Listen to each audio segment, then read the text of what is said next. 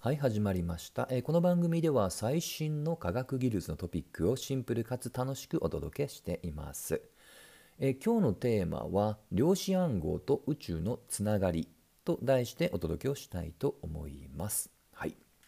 で実は前回まで2回に分けてブレイクスルー賞の2023の受賞内容をお話ししました。で特に2回目は基礎物理そして数学の、ね、内容をお話したんですけどもえその中で触れきれなかった、えー補足的な内容を今日は中心にお話をしようと思っています。はい、で実は、えー基礎数学基礎物理と数学共通のテーマはこれたまたまかもしれませんけど実は量子なんですね。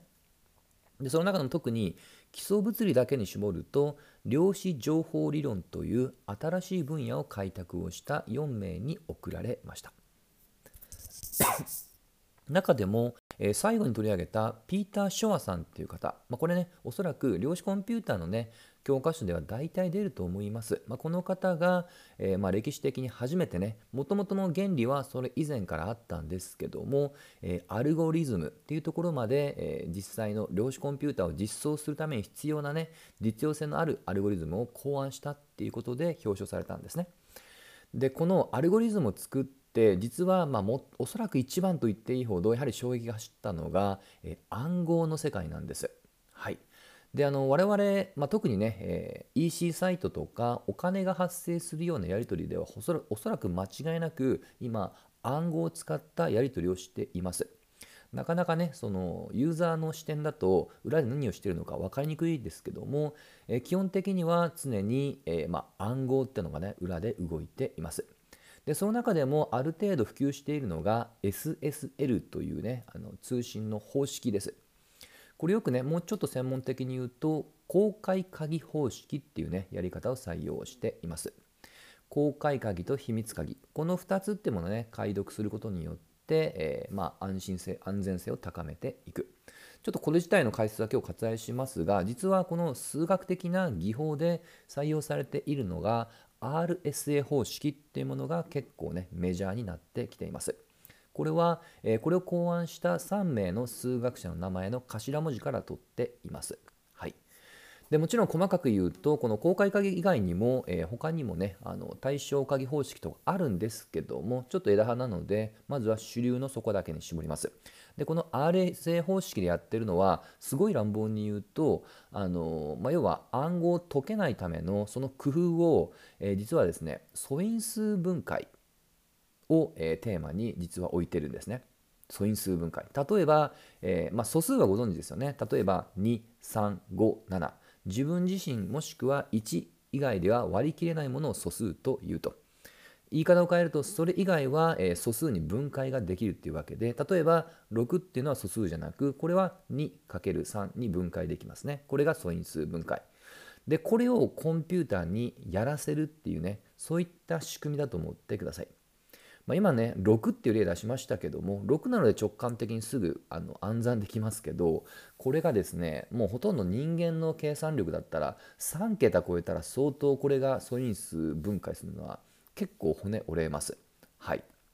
でこれをですねさらに桁数を広げて、えそれこそ、えまあ、ちょっとねコンピューターはあのビットっていう二進数を使ってるので我々の日常の十進数に直していくと数百桁ぐらいの数を、えーまあ、ボンと置いてこれの素因数分解を、えーまあ、あのさせることによって要は解けない難問を与えるってことをしてるんですね。はい、もう数百桁になってくると、えーコンピューターでさえ実質的には、まあ、時間をかけなければ、えー時間をかければ解けなくはないんですけども、まあ、現実的にはほぼ解けないと言っていいぐらい。それぐらい難しいんですね。そういった、まあ、原理を使ったものが RSA だと思ってください。まあ、ちょっとくどく言いましたけどもうがって言うと、えー今のコンピューター性能だと、まあ、現実的には安心だって言えるんですがこれがショアが開発をした量子コンピューターのアルゴリズムだと一気にその性能が上がってつまり RSA 方式も解かれてしまうと。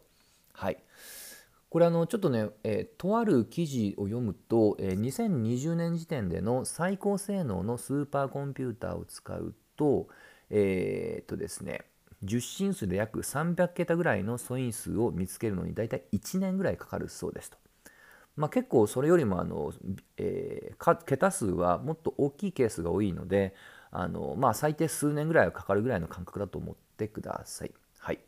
まあ、ちなみにあの2倍ぐらいにしていくと、まあ、さらに倍々ゲームでそのスーパーコンピューターでさええー、まあ、ちょっと計算経営は割愛しますけど1億年以上かかるっていうね、まあ、なので現実的には今は大丈夫とただそれが、えー、結構、あのー、まあ、1年未満といいますかねもっと早く解かれる可能性が原理的にはありますよってことを言っていますと。はいでこの手話氏はかいあの考案したのは1990年代ですので結構歴史古いです。えー、したがってその実用化っていう意味でねあの今回、え、4名のうちの2名というものが実用の道を開いたってことで選択されてますがもともとこれ実はあの個人の活動というよりは米国自身が国家としてこの暗号解読ってものを防ぐっていうことで結構実は力を入れてます。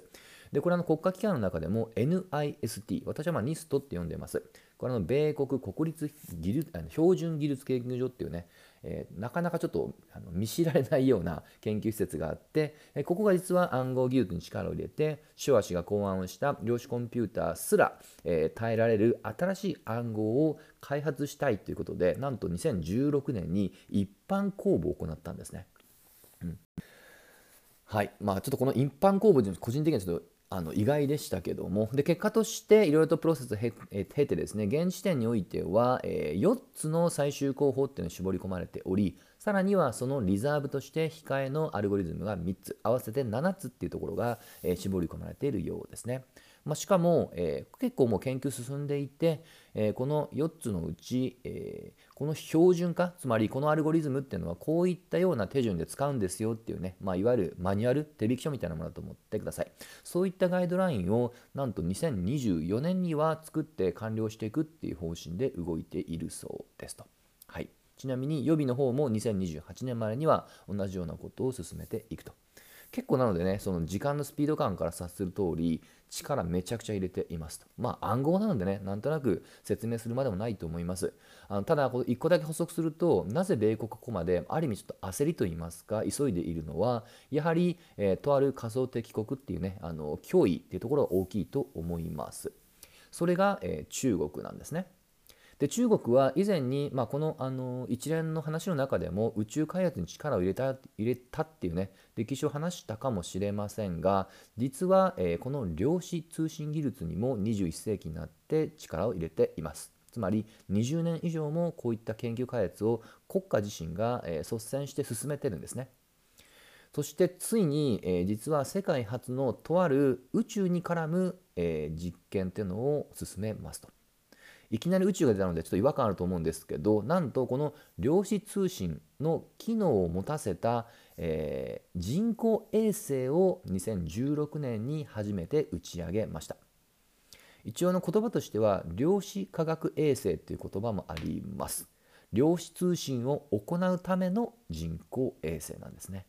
はいこれが世界初です。そしてそれ以降からまだね量子通信というのはまだ基礎研究の段階ですけどもやはり何メートルのねお互いの距離をね、え通信できるのかっていう一つのまあ距離っていうのは目安になってくるんですけど、えこれ結構ね定期的に、えそういった実験成果が発表されています、えつい最近8月末の、え研究においても、えとうとうですねあの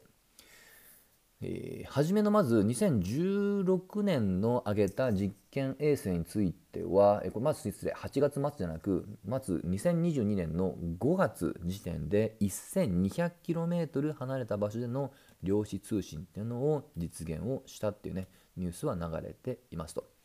そして2022年の、ね、8月末においては、まあ、とうとう、えーまあ、宇宙ステーションと地上局っていうねやり取りっていうのを実現をしたっていうねそういった記事も、えー、出ています。はいまあ、ですのであの着々とこの辺りは、まあ、中国がねその宇宙を通じたかつ絶対に破られない量子通信っていうのを進めてるよっていうねこういったトレンドっていうのがまずあると。ですので基礎科学のというよりはこういった国際動向がそういった切迫感を与えているという見方もできますのでちょっとねそういった文脈も単なる研究成果だけだと見えにくいので、まあ、補足したかったっていうのが今日の趣旨だと思ってってください。今後おそらくは米国も同じような実験というのは進めていく可能性は高いと思いますので、ぜひそういった視点でもね、この量子通信というね、まあ、基礎科学においても、えー、興味深い話ではある一方で、それを使った国際的なダイナミズムっていうのもね、見ていただけるといいのかなと思います。といったところで、今日の話は終わりにしたいと思います。また次回一緒に楽しみましょう。